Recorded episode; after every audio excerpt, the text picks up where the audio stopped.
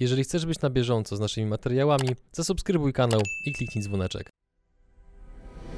Partnerami kanału są Eprosument SA, instalacje fotowoltaiczne dla firm, DPD, Twoi eksperci w doręczaniu, IBCCS Tax, spółki zagraniczne, ochrona majątku, podatki międzynarodowe. Linki do partnerów w opisie materiału. Dzień dobry drodzy widzowie, Adrian Gorzycki, Przygody Przedsiębiorców. Dzisiaj naszym gościem jest... Jakub Chmielniak, dzięki za zaproszenie. To ja dziękuję, że to zaproszenie przyjąłeś, tym bardziej, że skala, w której działasz, no to dla mnie ona jest w pewien sposób powalająca, no bo w biznesie jesteś 9 lat, zatrudniasz 200 pracowników, generujecie miliony obrotów, rocznie i rok do roku rośniecie o 30%. Do tego masz 17 marek odzieżowych w tej chwili, czy już więcej? No, powiedzmy, że sklepów internetowych. To nie wszystko są marki odzieżowe. To są różnego typu projekty e-commerce'owe, ale mhm. też agencje influencer marketingowe, jakieś apki. Ja jestem również producentem, więc jest jedna produkcja, druga, jakaś dziewiarnia, różne takie rzeczy. To zacznijmy może nietypowo. Powiedz coś, czego ludzie nie widzą, bo takie rzeczy są za kulisami. Jaką cenę musiałeś zapłacić, żeby zbudować taką skalę biznesu? Uf, no przede wszystkim musiałem e, zmienić e, zupełnie swoje życie. E, nikt się nie spodziewa tego, co go czeka, jak e, podejmuje jakieś ambitne wyzwania i nie, nie, inaczej było w tym wypadku, czyli wyobraź sobie studenta polonistyki, e, studenta kulturoznawstwa, kogoś zainteresowanego generalnie naukami społecznymi, e, kto wraca do swojego rodzinnego miasta i bez żadnego zaplecza finansowego, merytorycznego, podejmuje próbę zbudowania przedsiębiorstwa. I ta próba jeszcze mu się udaje. E, I to też tak spektakularnie. Nie wiem, czy to jest aż tak spektakularne, Dobra, bo są większe, no, są większe sukcesy, jestem w stanie kilka wymienić. Kuba, robicie kolosalną robotę, jakby to trzeba głośno i wyraźnie powiedzieć, tym bardziej, że ty masz ile? 30 lat? Dopiero? 32. 32, no to wciąż młody gość. To jest tak, no bo to się zaraz, zaraz po studiach, w zasadzie to nie mam nawet magistra, bo musiałem, jeszcze czasu? czwarty rok dojeżdżałem do Krakowa z Bielska, mhm. później piąty rok już totalnie nie było czasu, no bo niestety, ale... Znaczy, stety. Stety. stety, ale mm, sprawy bardzo przyspieszyły. No i teraz jak nie wiesz czegoś jako student, nie wiesz jak zbudować organizację, to tak samo nie wiesz jako 20, nie wiem, później 6, 7, 8 latek, jak zbudować jeszcze większą organizację. Uczysz się wszystkiego na bieżąco. Dzisiaj mamy 2020 rok, ja cały czas muszę kompletować swoją wiedzę na bieżąco. Dlatego ja tak trochę powiedzmy e, patrzę z dystansem na frazę pod tytułem, że to jest olbrzymi sukces, bo ja doskonale mhm. zdaję sobie sprawę z tego, jak bardzo rozgrzebane cały czas mamy niektóre rzeczy w organizacji, ile rzeczy wymaga udoskonalenia, gdzie wciąż jesteśmy na przykład strukturalnie tą małą firmą, a gdzie dopiero mamy aspiracje, żeby stać się tym takim prężnym polskim mhm. przedsiębiorstwem, co ważne, działające, e, działającym w skali globalnej, bo mnie to interesuje. Interesuje mnie robienie polskich marek, ale na cały świat. Mhm. To ponownie to pytanie podrążę. Jaką cenę musiałeś zapłacić? Co było trudnego bądź e, bolesnego tak, w tym procesie? Nie odpowiedziałem no bo, na Twoje wyjściowe pytanie. No bo jakby ta historia jest oczywiście bardzo ciekawa, natomiast ja też staram się, żebyśmy w naszym programie pokazywali tą drugą stronę tą, mhm. tej monety biznesowej, gdzie jednak no, są jakieś takie momenty, gdzie człowiek być może wątpi, ma gorszy okres, albo sprzedaż nie idzie tak jak powinna, czy są jakieś inne problemy, więc jaką cenę Ty musiałeś zapłacić? Ja jestem e, młodym Polakiem, młodym e, mężczyzną poszukującym jakiegoś e, fajnego, sensownego sposobu na to, żeby, żeby swoje życie przepędzić. E, wymyśliłem sobie jakiś sposób, jakiś scenariusz przed laty, ale faktycznie nie, nie spodziewałem się, że ilość wyrzeczeń i trudów e, będzie aż tak wielka. Nie oszukujmy się, ja to też mówię każdej osobie, która do mnie pisze, że maraton i to maraton, nie wiem, po pustyni, bez wody i bez wsparcia i jeszcze gonią cię y, dzikie wilki po pustyni, trochę bez sensu, no nie dzikie skorpiony, y, no to jest obrazek. Natomiast tak, to nie jest to nie jest tak, że z biegiem czasu jest coraz łatwiej. Może w pewnym momencie liczę na to, że będzie łatwiej. Natomiast z biegiem czasu tego stresu jest tyle samo, tylko on jest w większej skali. Mhm. Tych zadań jest coraz więcej, ale plus też jest taki, że tych zadań jest tyle, ile sam sobie nałożysz na własne. W sensie mnie nikt, nie, mnie nikt nie zmusił, żebym otwierał kolejne projekty. Nie? Mhm. To jest moja decyzja świadoma. Wiedziałem, z czym to się będzie wiązać, wiedziałem, że to będzie jeszcze więcej pracy, ale ja ambitny. Co Cię napędza, że właśnie tak bardzo skalujesz swoją działalność? To, są te, to jest ten, ten punkt wyjścia. W sensie ja nie robię tego, to nie jest sztuka dla sztuki. Ja Mhm. nie podjąłem się tej misji prowadzenia działalności gospodarczej, budowy firmy, zarabiania pieniędzy tylko i wyłącznie dlatego, że e, chciałem sobie kupić lepszy samochód, że chciałem, nie wiem, kiedyś na, na jachcie do Saint-Tropez e, i jetem i, i najlepsze zegarki. To- Zrobiłeś już to wszystko? nie, właśnie, nawet nie. Nie, nie. nie tylko dlatego, że mi na tym nie zależy, ale też nie stać mnie na latanie jetem. To jest bardzo drogie rzeczy. E, Natomiast e, m, e, tak, ta motywacja, która była we mnie od samego początku, Mhm. ona nie jest stricte związana z tym, czym się zajmuję. Czyli traktuję to, czym się zajmuję, jako środek do celu, który chcę osiągnąć. A te cele, które chcia, chciałem Mhm. osiągnąć, one stricte są związane z tym, z czego ja wyszedłem i z czym dalej czuję się związany. Czyli ja wyszedłem, tak jak wspomniałem, z, z uniwersytetu, z, z, z nauk społecznych, z humanistyki. I to nie jest tak, że powiedzmy jakieś cele, cele naukowe czy ideały, które wtedy mi przyświecały, one się zdezaktualizowały, że jestem w tym momencie, byłem, nie wiem, idealistycznym 23-latkiem, dzisiaj jestem cynicznym Kapitalistą. cynicznym kapitalistą, technokratą w wieku lat 32. Ja mogę się wcielać w rolę technokraty, natomiast y, moje motywacje od, po 9 latach pozostają niezmienne. W sensie ja bym chciał y, krzewić y, humanistykę, chciałbym założyć y, szkołę y, filozoficzną, chciałbym móc zrobić ją po swojemu, Mhm. z osobami, które cenię, z moimi przyjaciółmi. Chciałbym zrobić to w taki sposób, który, e, którego nikt mi nie nakaże, więc muszę to zrobić za własne pieniądze. Czyli trochę tak jak w dokumencie na Netflixie Dr. Dre z Jimmy Iovinem otworzyli po prostu za swoje pieniądze szkołę muzyczną, która tam Mhm. łączyła sztukę, muzykę, chyba jeszcze jakieś inne elementy. Mhm. No, ja jestem bardzo proedukacyjnie nastawiony. Dlaczego? W pewien sposób widać to też właśnie w mojej takiej działalności publicznej ostatnio, ale to jest y, charakter. Ja mam taki nauczycielski charakter. To zresztą wydaje mi się jest podwaliną mm, sukcesu też w mojej organizacji tego taki, takiego, na jaki teraz, jakim teraz możemy mówić, bo ja zajmuję się e-commerce'em. E-commerce wbrew pozorom to jest bardzo techniczna, bazująca na danych, matematyczna, wielowątkowa sprawa, gdzie zarówno, gdzie musisz oporządzić wszystko. Ja jeszcze jestem producentem, ale musisz oporządzić e, jakby samą, samą reklamę, sklep, musisz robić influencer marketing, dbać o logistykę, nowe produkty. To jest niesłychanie skomplikowana sprawa wbrew pozorom, bo to się tak wydaje, kupowanie, żeby kupowanie w sklepie było łatwe, my musimy wykonać niesłychaną ilość pracy. I teraz ja prowadzę firmę w Bielsku Białej, w bardzo nowoczesnym, awangardowym e, obszarze właśnie, jako, jakim, jakim jest e-commerce. I to nie jest tak, że na rynku pracy miałem szereg specjalistów, których musiałem wyłącznie znaleźć albo wyłącznie dobrze im zapłacić. I oni razem ze mną, albo wręcz zamiast mnie, te firmy rozwijają. My się musieliśmy wszystkiego nauczyć. W sensie ja się musiałem wszystkiego nauczyć. I później musiałem przekazać tę wiedzę. Musieliśmy ją budować wspólnie z moimi członkami mojego zespołu w wielu różnych obszarach. I być może gdybym nie miał w sobie takiego zacięcia związanego z pozyskiwaniem, z taką ciekawością, z pozyskiwaniem tej wiedzy i umiejętnością przekazywania tej wiedzy, to mogłoby mi się to nie udać, bo budowałem powiedzmy w środowisku wysoce nienasyconym e, tymi kompetencjami, na których, e, na których dzisiaj stoi moja organizacja. Mhm. A miałeś kiedyś takie myśli, że łatwiej by Ci się rozwijało na przykład ten biznes w Warszawie? Albo ktoś Ci tak doradzał, podpowiadał? Mm, Ja mam, ja mam powiedzmy perspektywę na Warszawę, w sensie miałem biuro w Warszawie, mam teraz nawet spółkę jedną w Warszawie, ale mm, nie, nie, nie sądzę. Mhm. To jest zawsze coś za coś. E, Mógłbym się zastanawiać, czy na przykład, nie wiem, w innej branży bym sobie lepiej nie poradził. Czy w ogóle dobrym rozwiązaniem było to, że ja pojechałem do Bielska i zacząłem coś tam robić, ale jak sobie pomyślę, miałem 23 lata, e, kilka tysięcy złotych na koncie, których nie musiałem wydawać, bo mieszkałem u rodziców, więc miałem, na, miałem spokój przez pewien czas.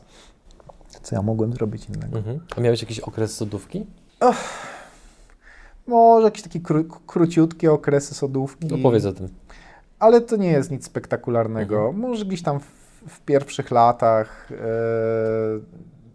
taki samochód zamiast innego, który później tak sprzedałem. Co to był za samochód? Nie, to można mówić naprawdę humorystycznie, można to, to, mhm. to ująć, bo, bo mówimy o absolutnie bardzo wczesnym etapie prowadzenia działalności gospodarczej, gdzie, gdzie kupiłem sobie Mercedesa Seka, e, taki klasyczny, klasyczny wóz, taki wyglądający na taki trochę gangsterski. Mhm. E, nie, ale szybko go sprzedałem i, i, i te pieniądze, które zarabiałem, zresztą tak jest do dzisiaj, one są przeze mnie reinwestowane mm, konsekwentnie w, w firmę. Mhm. A powiedz, co było kluczowe, żeby, jakby jak wspominasz w ogóle zatrudnienie pierwszego pracownika, pierwszych pracowników, co było kluczowe, żeby z tego jednego pracownika urosnąć do 200 pracowników? No bo to jest pułap, którego prawdopodobnie większość przedsiębiorców nigdy nie osiągnie. Hmm. Stąd też to pytanie, żeby właśnie przybliżyć tym przedsiębiorcom, jak ten proces wyglądał u Ciebie, że w pewnym momencie nagle no, masz tak duży zespół ludzi.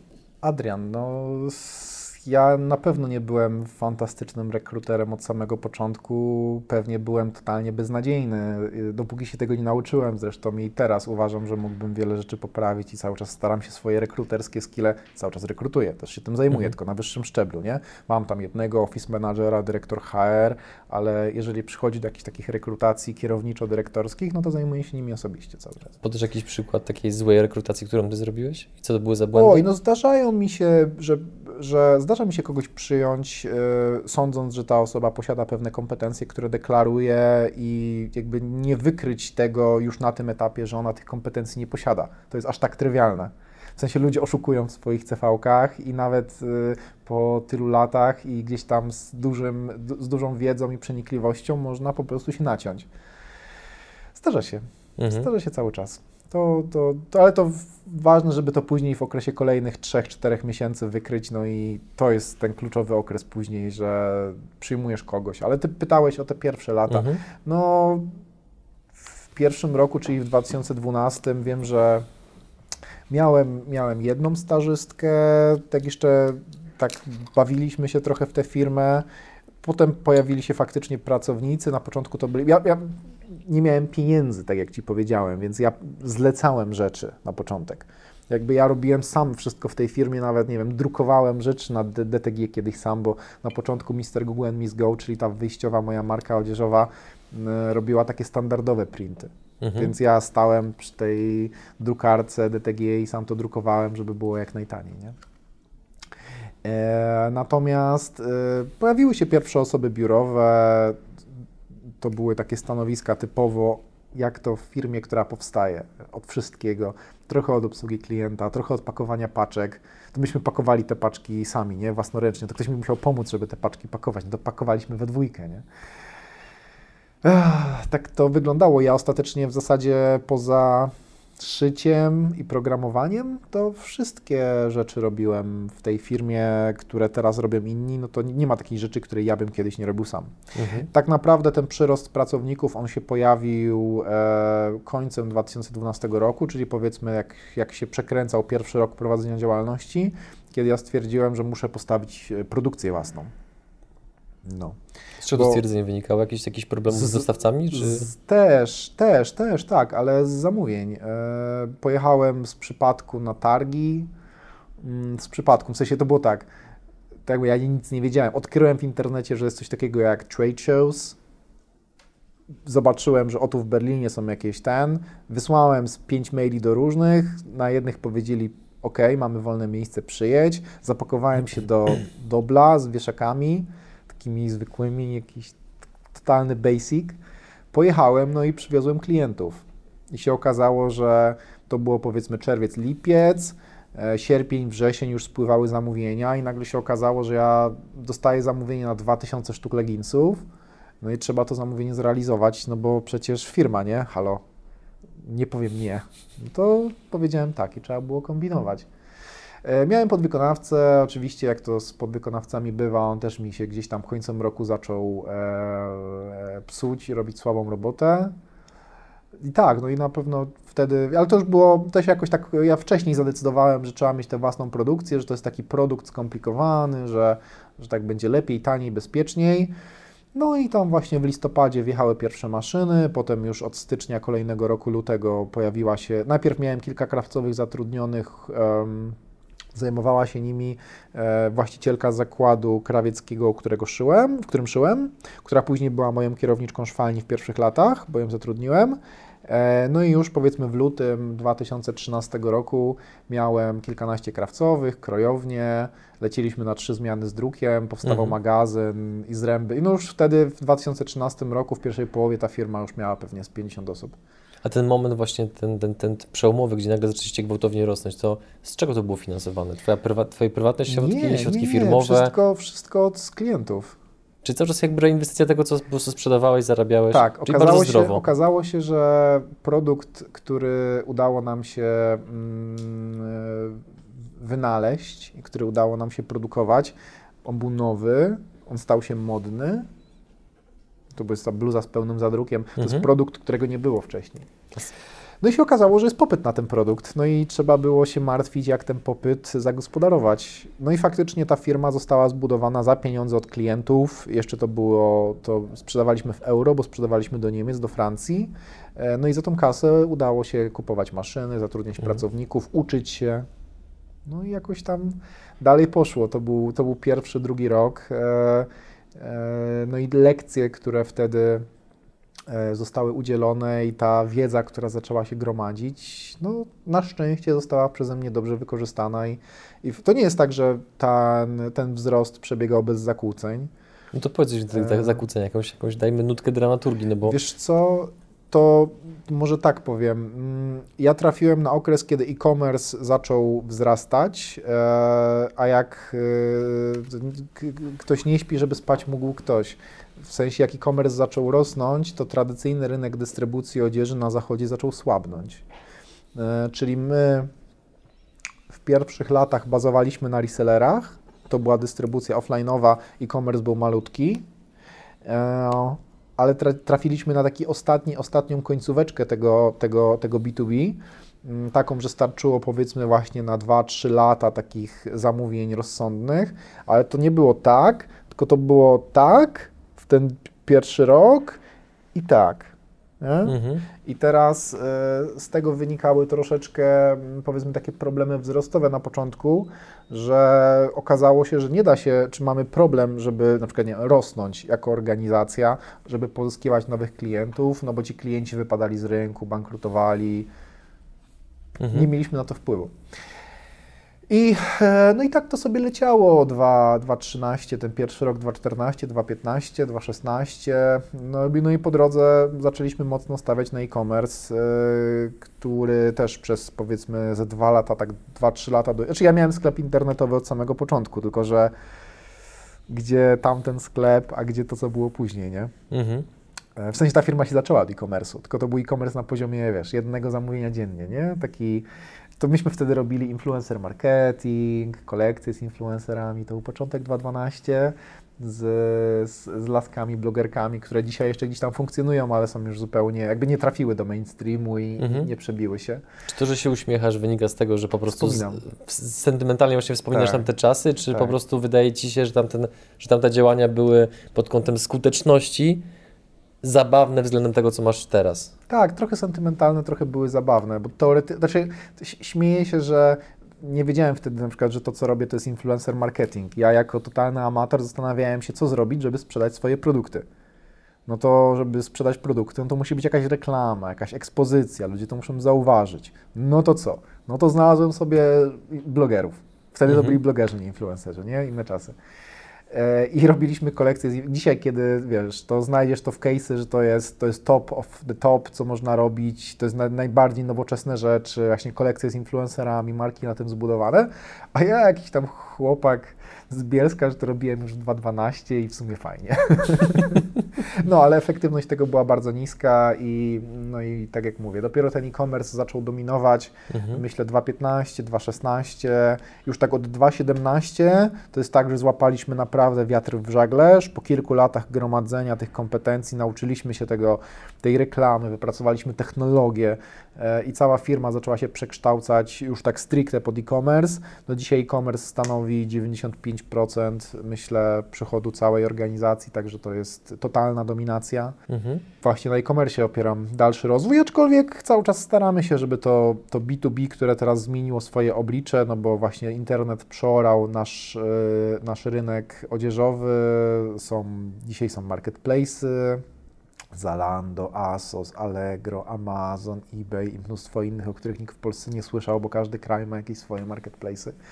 I staramy się jakoś e, mhm. też do nich uderzać i, i, z innymi markami, no i to zanim, tej To zanim o e-commerce trochę więcej porozmawiamy, to jeszcze chciałbym, żebyśmy wrócili, no bo mm, skąd pojawił się pomysł w ogóle? No bo to chyba nie jest tak częsta sytuacja, że ktoś wymyśla produkt i nagle się okazuje, że na niego jest boom. Przeważnie jest tak, że tego boomu nie ma, albo jest tak, że ktoś wychwytuje pewien trend i się pod niego w pewien sposób podczepia. Bo z tego co rozumiem, to wy ten trend troszeczkę wykreowaliście. Już Ci powiem, jak to było. E, ja przez pierwsze pół roku, jak, jak już e, wspomniałem, robiłem takie zwykłe ciuchy. W sensie stwierdziłem, że wtedy, że będę robił ciuchy, bo nie mam kasy na nic innego i ciuchy się wydawały proste i, i w, to, w to poszedłem. E, no tyle, co mi starczyło, żeby pojechać do Łodzi, kupić jakieś materiały, spróbować coś poszyć, spróbować coś sprzedać. Mhm. To jest simple as that. E, no i co? I mm, dość szybko zauważyłem, bo to akurat to był taki czas, e, był Quake popularny, generalnie po necie latały takie wiski e, tego, tych blues full printowych. Tego nie było jako fizyczny produkt, ale gdzieś w 2.12 jakiś artysta chyba gdzieś takie wiski porobił, to się podobało. To stwierdziłem, o, to jakbym to zrobił, to by to miało sens, to może by się to udało. No i potem było kminienie, jak to wyprodukować, jak to drukować, kto to zrobi. Trwało to kolejne miesiące i w tym samym miesiącu powstało Mr. Google and Miss Go w, tym, w tej full printowej odsłonie i Aloha from Deer, która, to jest która była wtedy moją marką konkurencyjną, a którą po kilku latach kupiłem i która dziś jest tak samo w stajni moich brandów. I tak, z biegiem czasu kolejne firmy podpinały się pod ten trend. Mhm. Mam od Was bluzę. Takiego chłopca, który wspina się po linie do księżyca. Dla mnie to była taka pewnego rodzaju metafora po prostu tego, że A to z gonisz swoje jest marzenia. Jakiś bittersweet? To jest Aloha from Deer. Aloha from Deer, Na okay. 100%. No, tych wzorów to... No, na pewno nie pamiętasz, tak, ale tylko po prostu chciałem nie, nie, się wiem, wiem który to jest wzór, ale nie, właśnie akurat ten, on nie był aż chyba tak popularny, żebym go przyporządkował do marki, ale fajnie, bardzo mm -hmm. mi miło. No myśmy wypchnęli już w świat, wyprodukowaliśmy strasznie dużo tych ubrań, więcej za granicę niż do Polski i faktycznie e, da się to zobaczyć na ulicach. Mm -hmm. Nie no był to... I wracając do wątku, no jakby zobaczyłeś tą wizualizację, zacząłeś kminić, tak. jak, to, jak, to, jak to zrobić. Tak, to znaczy znalazłem podwykonawcę, zresztą tego samego chyba podwykonawcę, którego wtedy miał Mariusz. Jakoś tak to się złożyło, bo to był podwykonawca z Podkarpacia, on też jest z Podkarpacia. E, no i tak to wtedy poszło. E, tylko właśnie podwykonawca później się okazał niesolidny. Mhm. Na szczęście właśnie wcześniej już zamówiłem maszyny. Na szczęście maszyny były niedrogie. No, dużo, dużo takiego szczęścia mhm. na początek. Ale tak, no szczęście jest jednym z takich czynników, które, którego ludzie nie do końca biorą pod uwagę i nie lubią tak mówić, że a ja to miałem szczęście, a, a muszą się czasem te okoliczności dobrze poskładać i e, nie, nie, inaczej było w tym wypadku. Oczywiście. Też takie troszeczkę dawanie szansy przypadkowi, nie? No bo gdybyś na te targi nie pojechał, to jakby nie wiadomo, czy Dokładnie. byście wystartowali tak mocno i czy w ogóle byście wystartowali w takiej skali. Ja tak o tym mówię, że jest, wiesz, jest taka szeroka, rwąca rzeka zdarzeń i trzeba się po prostu w tę rzekę wejść po prostu po szyję mhm. i może wtedy coś z tej rzeki, ale też może się to źle dla Ciebie skończyć. Ja widzę chłopaków, którzy mają swoje firmy, ale są tak zestresowani, że wiesz, zdrowie im się sypie, nie wychodzi im, e, też właśnie nie mają takiego takich drogowskazów, takich e, e, role models, takie, takich osób, które obserwując, na których mogą się oprzeć i stwierdzić, o kurczę, to on faktycznie pracuje dzień w dzień, nic innego tam nie, nie robi, nie imprezuje, nie, nie, nie hastluje, tylko robi swoje, no to może w ten sposób, może mhm. to jest dobry wzór. E, no właśnie jeden z powodów, dla których powiedzmy trochę wyszedłem do internetu, żeby być takim drogowskazem, że można budować te polskie marki globalne, tylko że trzeba się urobić po same łokcie się mówi, tak? No to po same trzeba się zanurzyć. Koń, końcówki włosów, trzeba mhm. się zanurzyć w pełni. A to czy widzisz jakieś takie uniwersalne, e, wspólne mianowniki właśnie przedsiębiorców, którym biznes ciężko idzie? Ciężko idzie, w sensie, Mhm. że Że sobie... się właśnie stresują, że ten biznes nie sprawia im takiej przyjemności. To przeważnie stresujesz się, bo czegoś nie dopilnowałeś, czegoś nie przepracowałeś do końca, nie przyjmowałeś czegoś do wiadomości i to potem w ciebie uderzyło. To nie jest tak, że. Znaczy, oczywiście są sytuacje losowe. Nie wiem, jesteś restauratorem, zdarza się COVID. Nie? E, czy te, tego typu, że nie wiem, pojawia się nagle konkurent, nie wiem, sprzedajesz na Amazonie, Amazon wprowadza taki produkt jak ty masz, wycina cię. To są rzeczy, na które nie masz wpływu. Może tutaj trochę bardziej, bo powiedzmy, nie wiem, postawiłeś za mocno na jednego, na jeden kanał dystrybucji, Mhm. e, a, a były, było wiele sygnałów do, dookoła, na przykład, że należy robić inaczej, ale generalnie najczęściej jest tak, że ludzie sami na siebie ściągają nieszczęścia i sami sobie, tak samo w życiu, tak samo w biznesie. Czyli jeżeli, nie wiem, nie pilnowałeś cash flow, obudziłeś się, że nie masz kasy, to to ty nie dopilnowałeś cash flow. Nie? Jeżeli okłamałeś inwestora, dał ci pieniądze, a ty go okłamałeś, nie mając na przykład tego produktu, albo wiedząc, że to rozwiązanie nie do końca jest takie, jak sprzedajesz, i to potem wychodzi na jaw, to to jesteś ty. No i takie przykłady oczywiście można Mhm. mnożyć. Ja, czy ja jestem generalnie z tych ludzi, którzy szukają przede wszystkim y, problemów, czego sami nie dopilnowali. Ja sobie suszę głowę aniżeli innym i, i jeżeli jest jakiś problem strukturalny, nie wiem, w tym roku mieliśmy problem taki, że bardzo dużo zamówień spłynęło, nie, nie byliśmy się w stanie tak szybko wyskalować, wyszły pewne jeszcze braki, powiedzmy, w zarządzaniu, w middle managemencie. I co ja sobie mówię? Mówię, stary, miałeś 2019 rok cały, nic się nie działo, miałeś spokój, mogłeś poszukać, co jeszcze można udoskonalić. A nie, że kurde, no dobra, no zrobiłem ten wzrost 50%, e, było bardzo ciężko, jest wyskalować produkcję, musiało się tak zdarzyć. Tylko myślałem, co mogłem zrobić w 2019 roku, żeby w 2020 było mi prościej, przespałem to.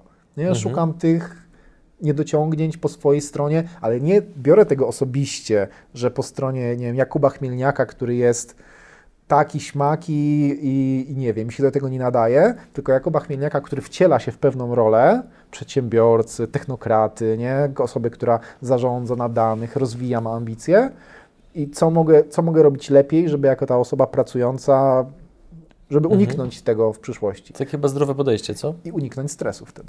Mhm. A stresujesz się tym te- teraz czymkolwiek, czy, czy, czy, czy nie Pewnie, masz że tak, stresów? pewnie, że tak. To co cię, co cię Znaczy- stresuje na co dzień?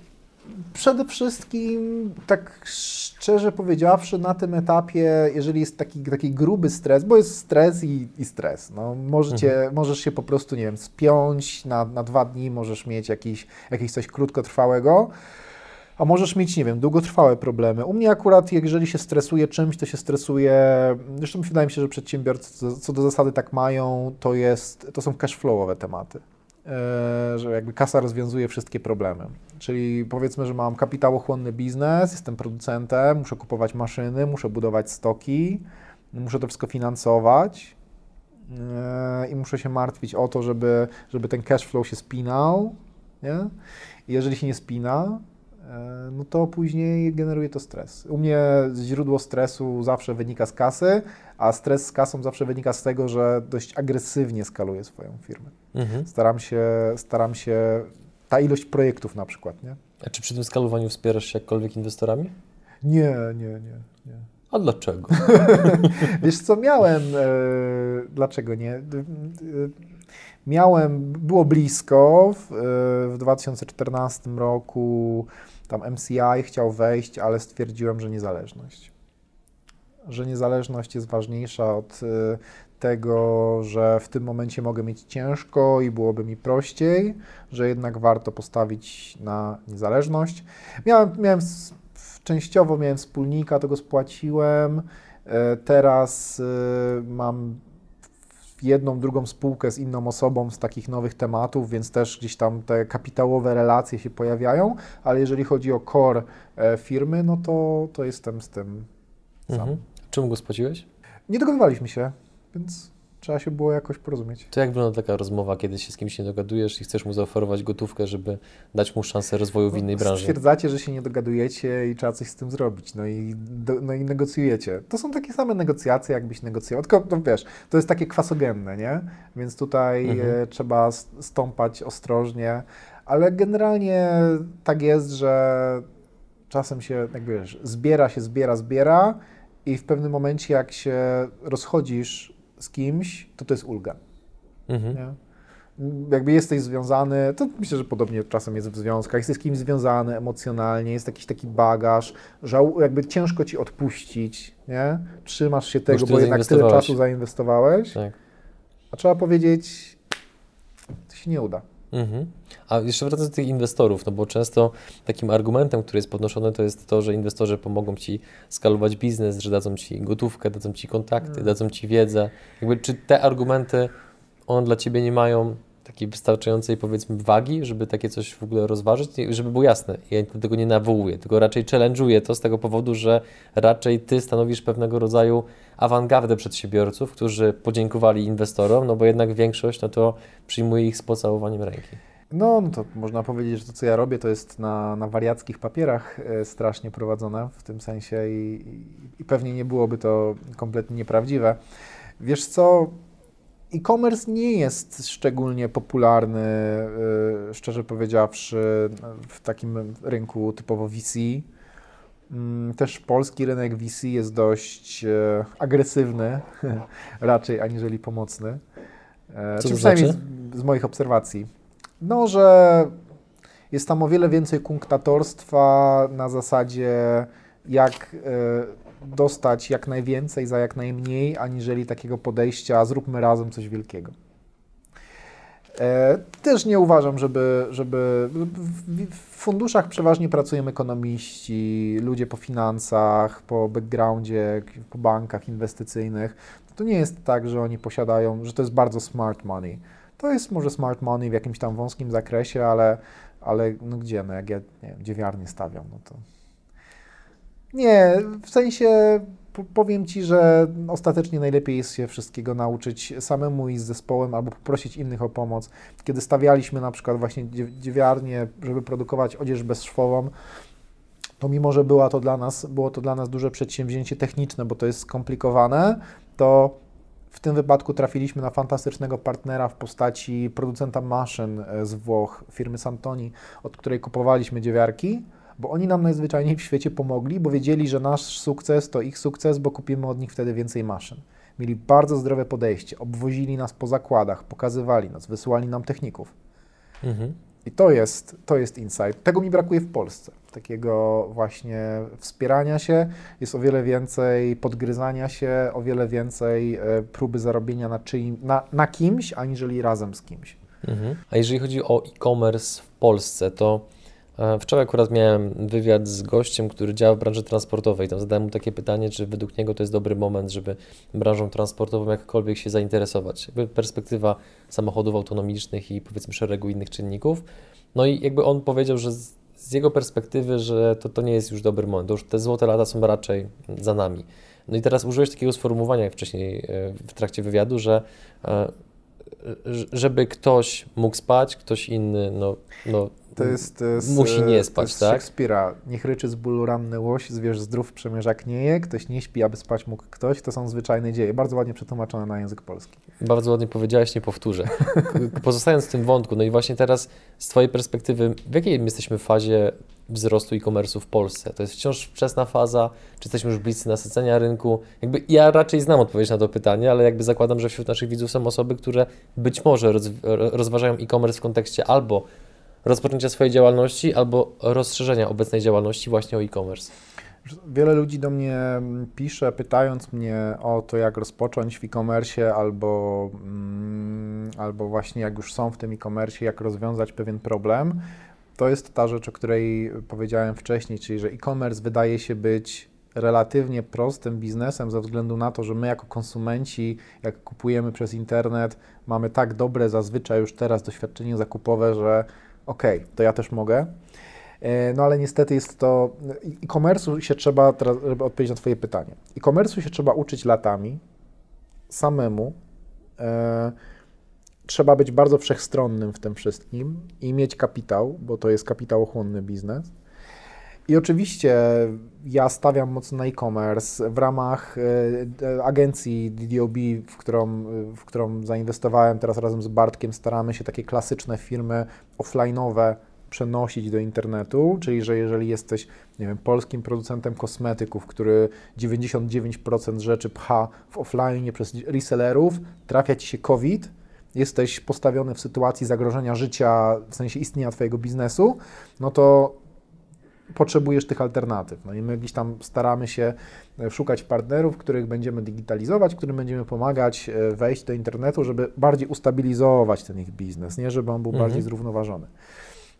E, no to po stronie zarówno takiego partnera, który może być super wielką firmą, są takie same braki kompetencyjne, jak po stronie firmy, która, której nie ma. Bo firmę, która nie ma, można oprzeć wokół e-commerce'u i wszystkie można procesy wokół tego e-commerce'u poukładać i ona może być bardzo właśnie w całości do tego dostosowana, e, a ta firma powiedzmy offline'owa jest tak bardzo nieprzystosowana do e-commerce'u, że tam na przykład jest bardzo dużo pracy, którą trzeba wykonać po stronie procesów, E, poukładania tego, żeby w ogóle można to było, bo to offline i online kierują się zupełnie innymi zasadami. Online jest dynamiczny. To jest ta mhm. różnica, że tutaj dostosowujesz się do ciągle zmieniających się okoliczności. A tu cena, produkt, prezentacja, ciągle robisz nowe zdjęcia, filmiki, ciągle coś puszczasz z tymi influencerami, tu języki nowe, tu te banery się muszą zmieniać. Strasznie to jest dynamiczne.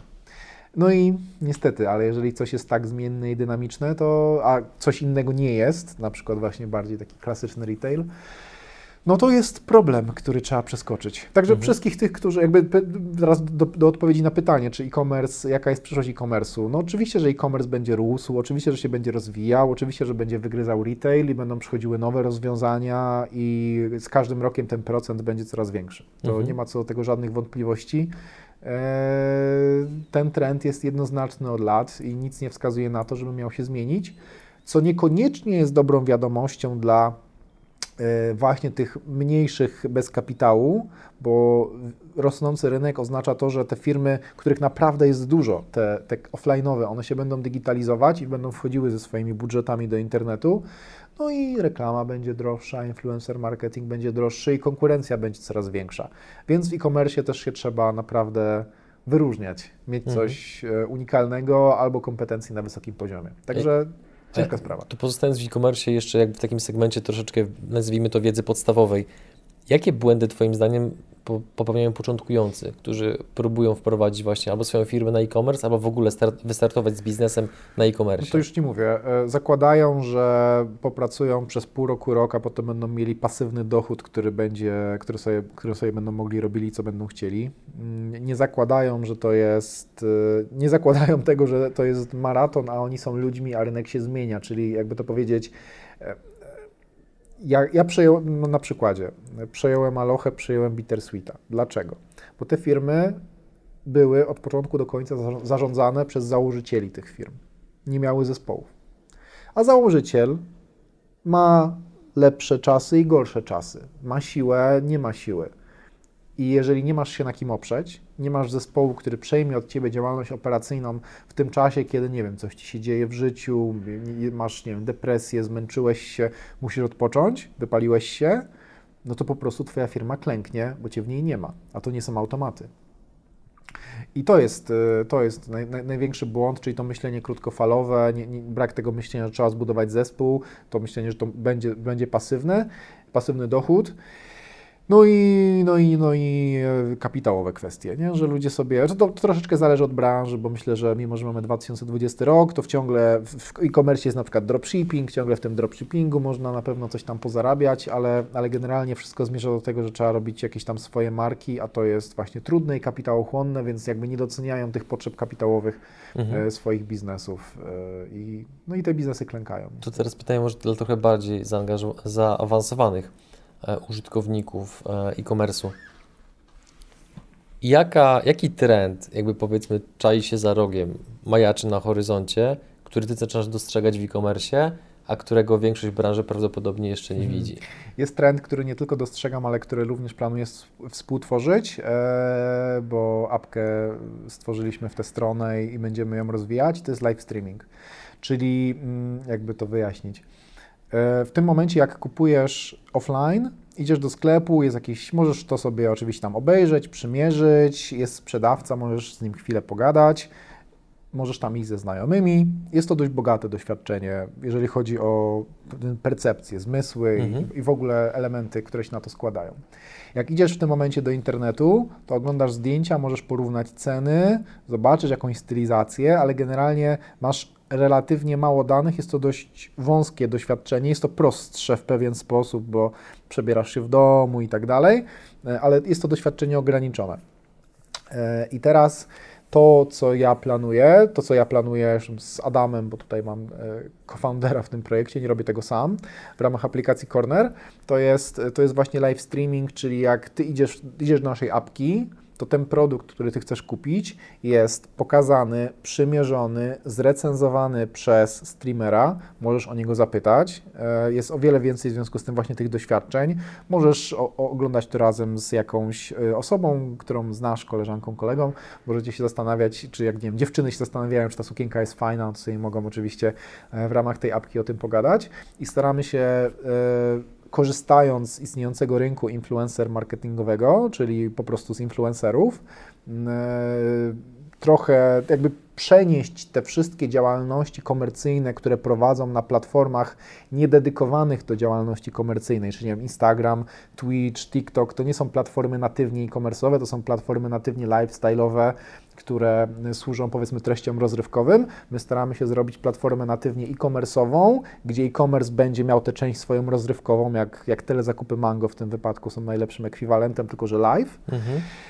No i to z pewnością będzie trend, który w kolejnych latach będzie się bardzo mocno rozwijał i mam nadzieję, że na nim tutaj posurfujemy e, jako właśnie w czymś nowatorskim w influencer marketingu. To tak jeszcze dopytam, żeby doprecyzować, bo No. to jest dla, na tyle nowatorskie, że jakby ja jeszcze przetwarzam to, co No to telezakupy Mango. No i teraz, okej, załóżmy, że chcę kupić sobie coś od Was. No i teraz Tak. wchodzę do tej apki Tak. i ktoś w czasie rzeczywistym po drugiej stronie na Tak. zasadzie właśnie streamingu Tak. odpowiada na moje pytania w kontekście tego konkretnego produktu. Pokazuje ten produkt, recenzuje go, pokazuje Ci go ze wszystkich stron. To może być, to mogą być Mhm. różne rzeczy, bo to mogą być ciuchy, to mogą być kosmetyki, ale to może być jedzenie. W sensie, nie wiem, wyobraź Mhm. sobie, że jest jakaś restauracja, którą chcesz odwiedzić i ona streamuje na kornerze. I tam jest osoba, która je to jedzenie, które jest w tej restauracji z menu, opowiada o nim, pokazuje je i wiesz, Mhm. tobie zaczyna ten apetyt tam funkcjonować, ale równie dobrze możesz mieć, nie wiem, muzyków tam debiutujących, możesz mieć artystów, możesz mieć zwykłą elektronikę, nie, rzeczy do domu, e, pokazywać możesz lepiej aranżację, jak co Mhm. wygląda. E, Po prostu staramy się ten e-commerce uczynić bardziej, bardziej interaktywnym i ciekawszym. W Co w sposób. sytuacji, jeżeli nagle jest powiedzmy 100 osób, które mają pytania do, na, na, na kornerze do tej osoby, która jest po drugiej stronie?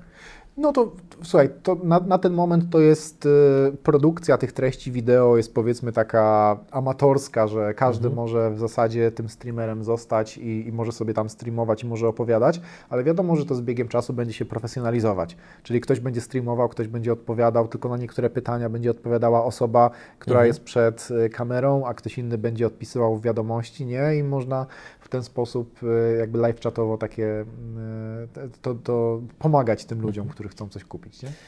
To zanim te przejdziemy, są też te same Mhm. najczęściej. to zanim przejdziemy do kolejnego tematu, jakim jest YouTube, to jeszcze e, ostatnie pytanie a propos e-commerce'u. Mm, też jakby dla osób trochę bardziej zaawansowanych, co jest kluczowe, żeby z e-commerce'em wyjść z Polski na rynek globalny? To jest prawdopodobnie bardzo ogólne pytanie, bo trzeba byłoby doprecyzować, jaki rynek i szereg innych rzeczy, ale myślę, że w tej ogólności jest też pewna przestrzeń, że może zacząć w dowolnym, wygodnym dla Ciebie miejscu. Sęk w tym, że to jest, to jest relatywnie proste w tym obecnym. W, w, my już dysponujemy tak dalece rozwiniętą infrastrukturą. Infrastrukturą w postaci rozwiązań technologicznych, software'owych, generalnie reklamowych, nie? Cały rynek tak już jest zbudowany, mamy logistykę, że jak my, my sprzedajemy na Polskę powiedzmy 30% naszej produkcji. Ale to nie dlatego, że jeździmy co weekend, co tydzień, jeździmy po świecie i gdzieś tam mamy z kimś jakieś relacje. Nie, my po prostu mamy obcykane pewne narzędzia, czyli reklamy mamy obcykaną, influencer marketing mamy obcykany, e, mamy bardzo dobrze przygotowane do sprzedaży sklepy, mamy odpowiednie bramki płatności, mamy odpowiednie języki, mamy odpowiednie waluty. Wszystkie te elementy są ustawione w szeregu. No i w związku z tym, kiedy skierujemy reklamę na, na Adriana, który gdzieś tam mieszka, e, Adrian mieszka UK. w UK'u, w Mhm. Birmingham, e, no to on może sobie kupić e, naszą bluzę, może sobie kupić nasze leginsy i jeżeli nosi, i nie ma problemu. Nie nosi? Dostarczy, do, dostanie, dostanie tę paczkę. Ale wasze bluzy nosi. Mówiłeś, że masz, że masz jeden produkt sprzed lat. Bardzo miło. Muszę jakiś nowy kupić. Co teraz polecasz? Ty ćwiczysz? Mhm. E, Miałeś właśnie tam calisthenics, e, coś tam To była moja poprzednia firma. No. E, No to mamy też fitnessowy brand, który się bardzo popularnie rozwija. Co prawda tam Mhm. jest w tym momencie więcej klienta damskiego niż męskiego, ale myślę, że tam coś ciekawego. Okej. Żeby nie było, że tylko bluzy z printem, ale mamy też rośliny. Albo suplementy, jak, jak tam mamy bardzo dobre suplementy, diety. Przyglądasz się rynkowi konopi jakkolwiek? Patrzyłem na CBD, ale nie zdecydowałem się w to wejść ostatecznie. Stwierdziłem, że mm, e, dużo jest zainteresowanie, dużo ludzi próbuje. Sam miałem problem z efektywnością tych specyfików, e, więc machnąłem na to Mm. ręką. To wracając do e-commerce'u. Czyli rozumiem, że właściwym podejściem jest najpierw odpowiednie poukładanie tych wszystkich klocków technicznych, przygotowanie infrastruktury tak. i dopiero potem odpalanie reklamy. Nie-odwrotnie. To znaczy reklamę możesz odpalić, natomiast y, poukładanie tych wszystkich elementów jest niezbędne, żeby reklama była najbardziej efektywna. Żeby Mhm. ona była efektywna, doświadczenie zakupowe musi być najbardziej przyjemne, kreacja musi być najlepiej dopracowana, naj, musi budzić to pożądanie w stosunku do tego produktu. Produkt musi być dobrze przedstawiony. Co to znaczy? Y, W sensie dobrze zaprezentowane. Musi mieć albo do, dobry packshot, dobre zdjęcie. Ty sam musisz odkryć testami AB, który packshot, które zdjęcie najlepiej funkcjonuje. Mhm. Sam sklep musi odpowiednio wyglądać, nie? Opisy muszą być dobrze zrobione, cena, może jakiś deal musisz e, pokazać, musisz zremarketingować tego klienta później. Mhm. A powiedz mi, czy w przypadku e-commerce'u ma jakkolwiek zastosowanie strategia MVP, czy nie? MVP. wiesz co, no w e-commerce możesz nawet jeden produkt z sukcesem sprzedawać. E, To nie to jak w sensie, jak nie wiem, zastanawiasz się nad, jakimś, nad jakąś niszą produktową, to tę niszę produktową ostatecznie prawdopodobnie da się sprowadzić do jednego produktu albo jednego modelu, nie wiem, w trzech kolorach i w wielu wypadkach to jest wystarczające do tego, żeby już sprawdzić, czy, czy jest zainteresowanie klienta tego typu produktem. Mhm.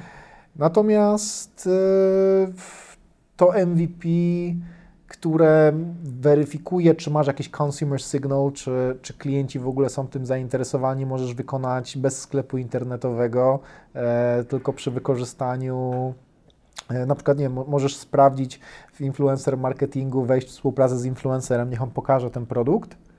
On go, to może być zajawka, tego produktu może nie być, ale jeżeli będzie realne zainteresowanie, jeżeli ludzie Mhm. będą do Ciebie później pisać na przykład na Insta, przejdą do Ciebie i gdzie mogę kupić, no to będzie oznaczało, że, że, że warto. Nie musisz mieć do tego sklepu internetowego, wystarczy sam produkt. Ale produkt jest niezbędny, w sensie można, wiesz, sprzedawać shit, da się, tylko musisz wtedy dosypać dużo więcej marketingu, klient do Ciebie nie wróci, będziesz miał krótszy lifetime value, mniejszą wartość koszyka możesz mieć i tak dalej, i tak dalej. To chyba nie jest najlepsza strategia długofalowa, co? No nie jest, to jest tak jak mówię, to jest y, długo, to jest y, maratoński, y, Mhm. maratoński biznes i praca właśnie na przykład nad tymi wskaźnikami, które podałem, czyli, czyli, czyli lifetime value, retencja klientów, średnia wartość koszyka, to jest proces, który trwa latami. E, My cały czas, co roku troszeczkę sobie poprawiamy nasze wskaźniki, bo cały czas wymyślamy coś nowego po tych wszystkich latach, więc wcale nie jest powiedziane, że na swój najlepszy pomysł nie wpadniesz e, właśnie po 10 latach dopiero prowadzenia działalności gospodarczej. Na czym się można poślizgnąć, skalując e-commerce globalnie? Gdzie są ryzyka, których się nie widzi na pierwszy rzut oka? Wolę o to zapytać, żeby też widzowie nie wpadli w taką pułapkę być może przesadnego entuzjazmu, że sama infrastruktura to już rozwiązuje generalnie wszystkie problemy, mamy Amazon i szereg innych rozwiązań. Na pewno są jakieś takie punkty zapalne, których się nie widzi na pierwszy rzut oka, myśląc o zagranicznej sprzedaży. Skalowanie jest o tyle problemem, że nie do końca wiesz, na jakie przeszkody możesz napotkać, no bo każda branża jest troszeczkę inna. Generalnie musisz się upewnić na samym początku, żeby ta Twoja infrastruktura, którą posiadasz, czyli w przypadku e-commerce'u to będą odpowiednie bramki płatności, odpowiednie metody dostawy, odpowiednia waluta, żeby to wszystko było dostosowane do klienta w danym kraju. Czyli jeżeli gdzieś chcesz sprzedawać do Czech, nie masz pobrań, nie będziesz miał konwersji i po prostu będziesz się zastanowił, kurczę, no to ci Czesi jednak nie lubią mojego produktu. Oni mogliby strasznie chcieć ten produkt, ale jak ty im nie zaoferujesz tego pobrania, a dam jest 70% tych pobrań, no to co? No nie ma cudów. Mhm. I później twoja reklama będzie nieefektywna i stwierdzi, że ci to nie opłaca. Ja mówię o swoich własnych błędach, żeby nie było. To nie jest tak, że ktoś mi przyszedł i powiedział, słuchaj, tutaj rób te Czechy trochę inaczej, nie? Tylko ja w końcu... To, to jest taki trochę problem wiedzy. W internecie można przeczytać wszystko. Wszystko. Jak to zrobić, dostaje, nawet ja Ci teraz powiem, dostaniesz instrukcję krok po kroku. Tutaj może być troszeczkę większy efekt, bo masz gościa, który, wiesz, w miarę składnie mówi, coś tam da się wygooglować, że on coś faktycznie osiągnął, a nie jakiś skamer e, i Ty możesz mu zaufać, że faktycznie jak on tak mówi, to ja tak zrobię i nie będę z tym dyskutował. Ale jak czytasz jakieś artykuły, jakieś wpisy i tam ci piszą, że no dobra, tutaj trzeba robić to tak i tak, to ty się nie do końca później do tego stosujesz. To, to, że ty sobie przeczytałeś e, o tych pobraniach, nie oznacza, że zaraz e, biegniesz, żeby te pobrania na przykład do siebie wprowadzić. Ale tak ogólnie ta infrastruktura jest, jest ważna, bo w takim sensie bardziej też y, biznesowym, no to każde skalowanie w e-commerce wymaga tego, żebyś miał magazyn odpowiednio przystosowany, żebyś miał towar, żebyś miał podpisane umowy z kurierami, żebyś nie przepłacał za tę wysyłkę. E, żeby Ci starczyło kasy, żeby, żeby powiedzmy w ten kapitale obrotowym cały czas z jednej strony ten towar e, dostarczać, nie wiem, będziesz przyjmował płatności przez PayPal, PayPal Ci będzie blokował w jakiejś rezerwie, rezerwie rotacyjnej 60% e, tego, co dostajesz na, na przykład na 60 dni, no i nagle masz potrzeby na kapitale obrotowym o wiele większe i tak dalej, i tak dalej, i tak dalej, ale to właśnie w zależności, Amazon Ci będzie tak samo, nie wiem, wypłacał raz na miesiąc, różne są, różne są problemy, z którymi się trzeba borykać, ale jak jest kasa, to jest fajnie, bo zawsze masz więcej czasu na to, że nawet jak popełnisz błąd, to że ten błąd później e, możesz naprawić, czyli nie na wariata. Liczcie, liczcie ten cash flow, po prostu pilnujcie, prowadźcie arkusze. Ja prowadzę swój arkusz cash flow, że zatrudniłem dyrektora finansowego, więc do końca roku wszystko już planuję oddać ze swoich, e, ze swoich rąk. Mam nadzieję, że ktoś to zrobi kompetentniej niż ja, ale ja prowadzę cash flow dwa, trzy razy w tygodniu, sobie spisuję stany kont, należności, zobowiązania, faktury wymagalne na ten miesiąc, wymagalne ogólnie, patrzę jak to się tam do siebie ma, jakieś prognozy robię sprzedaży, no i patrzę, jak dalece mogę sobie pozwolić na forsowanie tych inwestycji czy mogę wydać tyle, a tyle, czy jak to zrobię, to już jest po mnie, nie? Albo mhm. się będę musiał zakredytować mocno. No i to bez tego nie ma zmiłuj. To przejdźmy teraz do YouTube'a. Po co przedsiębiorcy działającemu w Twojej skali YouTube? Hobby. Logika jest, logika jest wielopoziomowa. Faktycznie jest to hobby, tak jak powiedziałem. Yy, znaczy tak z dzisiejszej perspektywy jest to hobby, bo się okazało, że nagrywanie rozmów na YouTube yy, może być po prostu przyjemne. Logika wyjściowa była taka, że trzeba wyjść z nory. Że ja siedzę w Bielsku, pracuję, buduję firmę, okaże się za kilka lat, że jakiś koleś zbudował duże przedsiębiorstwo i wszyscy powiedzą, ale czemu ja nic o nim nie słyszałem, czemu ja nic o tym nie wiem, pewnie to jest jakiś skam, dostał pieniądze od wujka, dostał pieniądze od starych, ktoś mu pomógł, sam tego nie zrobił. I stwierdziłem, dobra, to ja może w takim razie wyjdę trochę do ludzi, pokażę jak to robię, będę wtedy z jednej strony inspiracją dla innych, że da się coś zbudować samemu, bo to jest true story, że ta firma jest zbudowana bez żadnych trików, bez żadnych ukrytych elementów, które są w tym wypadku e, przeze mnie skrzętnie tam zamaskowane. No nie. Siedzi gość, pracuje i tyle. Ja chcę to pokazać. E, potem jak zacząłem coś nagrywać, to stwierdziłem, że właśnie najpierw nagrywałem taką gadającą głowę, potem stwierdziłem po drodze, że może jednak rozmowa będzie ciekawsza. No to zacząłem trochę tych podcastów. Nagle się okazało, że w sumie wszyscy się zgadzają, to ja sobie mogę kolegów w ten sposób nowych zapewniać i, i, nagle mam po prostu z miesiąca na miesiąc coraz więcej kumpli, którzy zajmują się tymi, tymi różnymi fajnymi biznesowymi tematami i też nigdy nie byli w tym internecie na przykład, mimo że mają fajną firmę, E, w innych okolicznościach nie mielibyśmy pewnie okazji się poznać. I nagle jest taka szansa, jest taki pretekst. Sporo, jakby to, to tak po stronie mojej, no ale potem się okazało właśnie, że to jest przyjemne, robię, że można to robić hobbystycznie.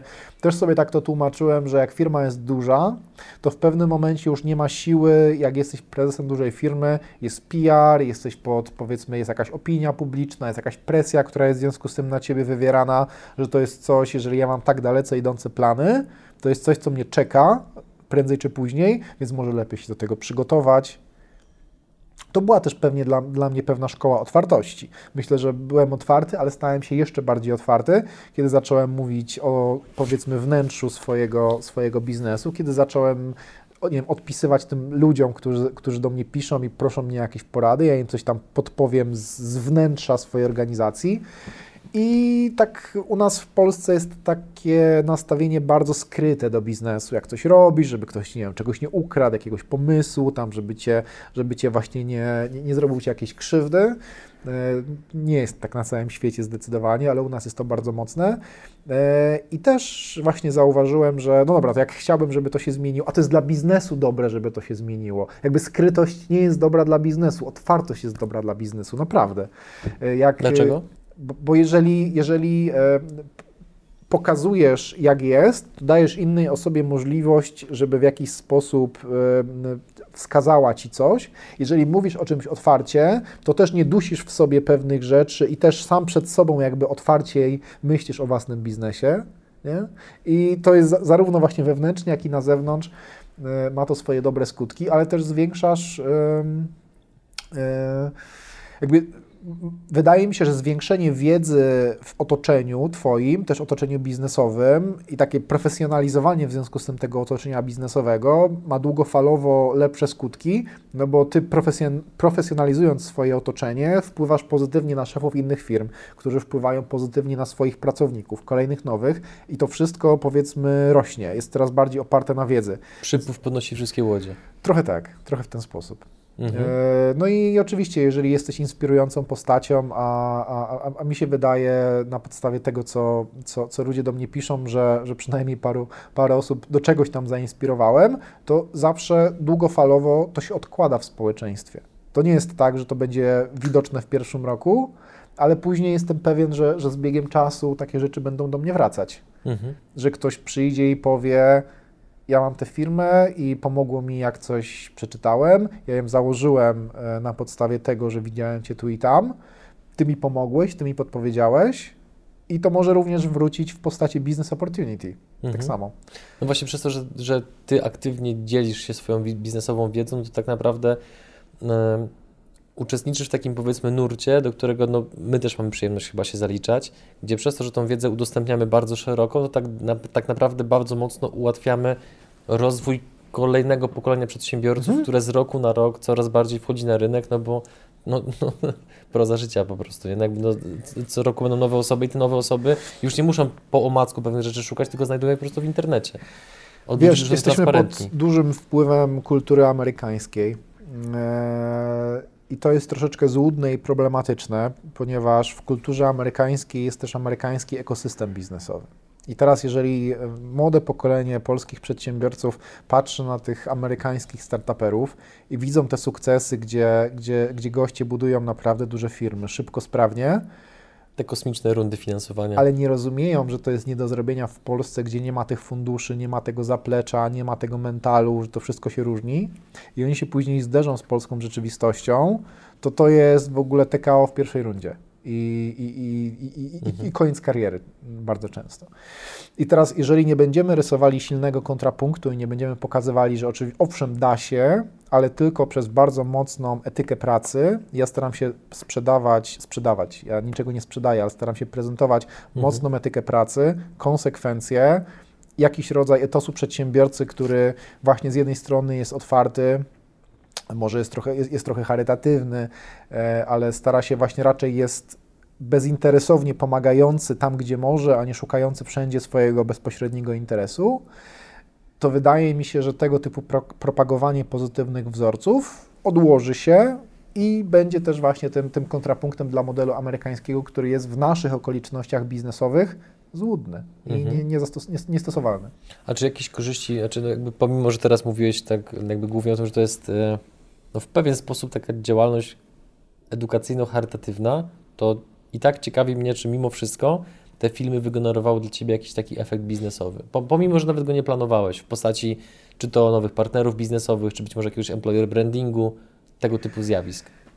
To jest trochę zgadywanka, bo na przykład w tym roku wszedłem w dwa nowe projekty. Jeden to jest y, przejęcie udziałów od dotychczasowych wspólników Bartka CBG z DDOB. Mam tam w tym momencie 44% udziałów. E, to jest agencja influencer marketingowa. Mhm. Z drugiej strony jestem wspomniany live streamingowy Corner. I teraz Adam, który jest moim e, wspólnikiem w Cornerze, wysłała go do niego jego dziewczyna, moja koleżanka Marta, bo on chciał coś robić w e-commerce. I teraz pytanie, czy Marta wysłałaby Adama do mnie, gdybym ja nie był tak otwarcie prezentujący swoją historię biznesową, tylko gdybym był po prostu gościem, który ma gdzieś tam tę firmę, robi ją, ale nie jest zbyt publiczny? Pytanie pierwsze.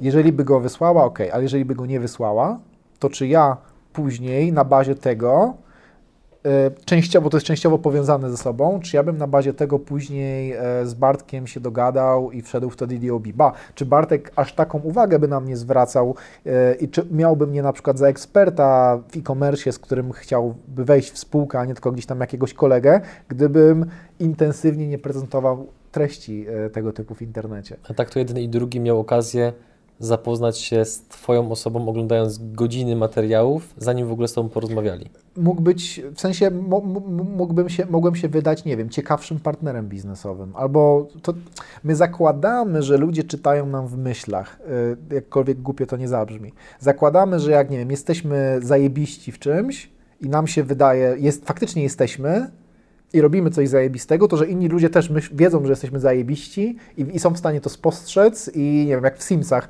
czy jak gdzieś tam, nie wiem, masz jakąś, po prostu jakiegoś badge'a, że jesteś tym zajebisty i każdy to widzi. No nie, no nie, no musisz im, musisz to y, w miarę jasno i wyraźnie zakomunikować, pokazać i musisz to cały czas, ten komunikat przekazać. Dokładnie. Niestety żyjemy w takich czasach, gdzie ilość bodźców, informacji, emocji, które wypływają z social mediów, z newsów i tak dalej, jest na tyle duża, że nie komunikując, przekazując swojej osoby w miarę taki stały, uporządkowany sposób, no to gdzieś tam znikasz. To jest chyba wciąż jeszcze taki e, e, bardzo wczesny etap wchodzenia przedsiębiorców na YouTube, no bo pomimo, że my w tym siedzimy 3 lata tak dość intensywnie, to ja wciąż mam duży problem, żeby wylistować więcej niż 20 przedsiębiorców, którzy są w miarę aktywni na YouTubie i mają i też robią fajne biznesy, no bo takich, którzy mają biznes wynikający z YouTube'a, dlatego że e, to jest tak, trochę tak z tymi szkoleniami, nie?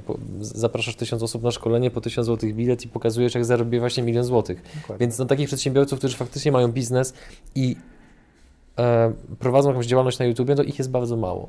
I, to, I teraz, czy masz takie poczucie właśnie, że to było dobre posunięcie, żeby tego YouTube'a rozwijać? Czy masz jakieś wątpliwości? Ja bardzo jestem zadowolony z tej decyzji, którą podjąłem. Powiedziałbym wręcz, że jestem zajebiście z niej zadowolony. Naprawdę nie widzę żadnego negatywnego skutku. Żeby była jasność, to nie jest za darmo. Ja zatrudniam y, kamerzystę, co prawda ten kamerzysta robi, o, kamerzysta operator, co prawda on również robi mi kreacje w firmie reklamowe, ale powiedzmy, że no, te podcasty zajmują mu przynajmniej połowę czasu podcasty trzeba kręcić e, w Warszawie często, więc jak jadę do tej Warszawy, no to potrzebuję miejsca, żeby kręcić te podcasty, więc muszę zapłacić za to, żeby... W sensie to jest kosztowna impreza. Nie wiem, nie szacowałem tego, ale przyjmijmy, że ona kosztuje takie małe kilkadziesiąt tysięcy złotych rocznie. Więc trzeba mieć te pieniądze, żeby móc je na to wydać. E, natomiast, no jak już zasugerowałem wcześniej, to się, to, się, to się zwraca tu i teraz w takim business opportunity, e, to się zwraca w samopoczuciu. To jest bardzo satysfakcjonujące i to jest bardzo fajne. I, i niestety nie jest to uniwersalne. Bo to nie jest tak, że się na YouTubie zmieści nieskończone. Jakby podcasty są coraz bardziej popularne, wiadomo, przyszło to do nas ze Stanów i jeszcze trochę się podcastów zmieści, ale to, to, nie jest tak, że w nieskończoność będzie można tworzyć te kanały, i, a sam widzę podcast jako jeden z tych powiedzmy niewielu sposobów na komunikowanie się z, z, otoczeniem, który, którego faktycznie da się gdzieś tam konsekwentnie słuchać, że nawet jak wrzucisz sobie co trzeci, co czwarty odcinek, to to i tak będzie ciekawe i tak wiele nie zgubisz. Można robić coś bardziej vlogowego, ale to jest jeszcze bardziej absorbujące. Można sobie zwyczajnie prowadzić Instagrama i, i, pokazywać e, ten, ale niekoniecznie to każdego zaciekawi. Więc to też jest tak, że przedsiębiorca ostatecznie niestety ma tam siedzieć i pracować, a nie gdzieś tam pajacować na YouTubie i łazić gdzieś po ludziach, jakich jeździć i, i zapraszać do swojego programu. Ale... No to prawda, że wszystko jest kwestią pewnego rodzaju pomysłu, który musisz e, być może drogą eksperymentów znaleźć właśnie na swój kanał na YouTubie. Nie? Że... Ja próbowałem zacząć e, 3 lata lata temu nakręciłem dwa vlogi, nakręciłem je sam, zmontowałem je sam, stwierdziłem, że nie ma szans, nie mam na to czasu, to jest fajne i przyjemne, ale montaż zajmuje tyle, tyle godzin, że mhm, nie ma szans, że żebym to robił. I kiedy zająłem się tym dwa lata później, czyli w zeszłym roku, no to już z Michałem. Już mhm. miałem gościa, który po prostu będzie za mną latał z kamerą i wszystko za, za mnie ogarnie. Ja przy podcastach zajmuję się dźwiękiem, co prawda, więc jestem trochę techniczny, no mhm. ale całą resztę, tam lokalizacja i tak dalej, goście, ale powiedzmy, że od strony montażowo-operatorskiej ogarnia mi to ogarnia mi to jeden koleś. A to chyba jest w ogóle taka najbardziej sensowna droga dla przedsiębiorcy, no bo w momencie, jeżeli jesteś powiedzmy takim e, influencerem, najmniej na to wschodzącym, który ma masę czasu i chce powiedzmy z tych reklam na YouTube czy współpracy z markami coś tam zarobić, no to masz czas, żeby nagrywać, montować, szukać inspiracji w innych materiałach, a w momencie, jak jesteś przedsiębiorcą, no to umówmy się, dużo bardziej Ci się opłaca wziąć kogoś, powiedzmy, kto Ci będzie to robił od A do Z, no bo godzina Twojego czasu jest warta tyle, że jeżeli masz to robić samemu, to to się totalnie nie spina nie Excelowo, nie? Nie ma szans, ale też, e, no ja właśnie najpierw robiłem taką e, gadającą głowę, czyli sobie tam mhm. opowiadałem, odpowiadałem na różne pytania moich odbiorców, ale później jednak stwierdziłem, że ten podcast będzie sensowny. No i faktycznie employer branding na, na przykład jest y, też jednym z celów, które można osiągnąć. Mi się wydaje, że na przykład y, y, Sadowski Michał bardzo dobrze to robi z Brand24, że, że tak. jego, jego osoba to jest właśnie bardzo mocno pozytywny wpływ na employer branding całego, całej tej firmy. E, I wiele właśnie właściciele firm niekoniecznie muszą się bardzo mocno eksponować z wiedzą, mogą się eksponować ze swoim hobby nawet, nie, no nie wiem, e, to, to akurat jest, e, jest, jest nisza petrolheadowa bardzo mocno. Jeżeli na przykład jesteś właścicielem jakiejś firmy, masz fajne samochody, jeżeli będziesz e, to eksponował, jest bardzo dużo ludzi, którzy lubią samochody i oni Ci mogą followować ze względu na te samochody. Mhm. No i jeszcze trochę takich różnych, nie możesz gotować i mieć po prostu hobbystycznie coś kulinarnego, a przy okazji gdzieś tam się może przewijać Twój biznes. To nie chodzi o to, to ja też, jak rozmawiam z ludźmi, tak jak Ty rozmawiasz ze mną, to my nie rozmawiamy o mojej firmie, nie? Ale ja jednocześnie w ten sposób promuję siebie mhm. w tym wszystkim. I jak ktoś później szuka tej osoby albo szuka mnie, trafia na te materiały, patrzy, widzi fajny koleś. Mam nadzieję. Nie, no ja, czy ja jestem, Dobra, tym, ja jestem, o tym, ja jestem o tym przekonany. No, gdyby tak nie było, to byśmy Cię nie zaprosili, Kuba, nie? No jakby bądźmy szczerzy i uczciwi, nie? No i tym sposobem dotarliśmy do końca wywiadu. Teraz zgodnie z naszą tradycją robimy konkurs, więc powiedz proszę naszym widzom, jakie jest pytanie konkursowe.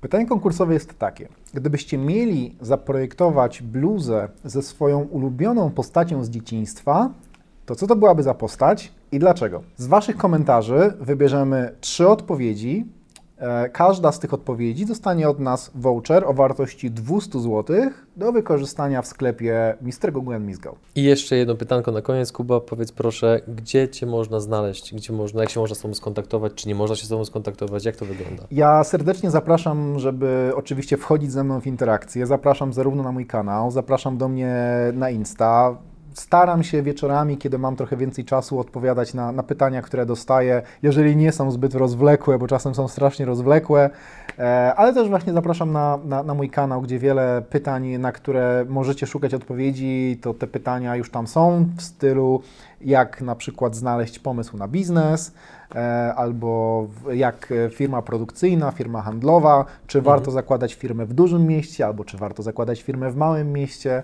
Także naprawdę jest dużo fajnych ciekawostek. A jeszcze powiedz nazwę swojego kanału oraz Instagrama, bo część osób słucha nas na podcastach. Jakub Chmielniak i podcast Jakuba Chmielniaka.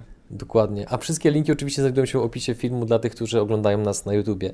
Tymczasem e, Kuba, ja Ci bardzo dziękuję za było rozmowę. Było super. Fajnie było przyjechać do Bydgoszczy, mimo że jechałem wczoraj 5,5 godziny, to jednak warto było się przytarabanić przez pół Polski.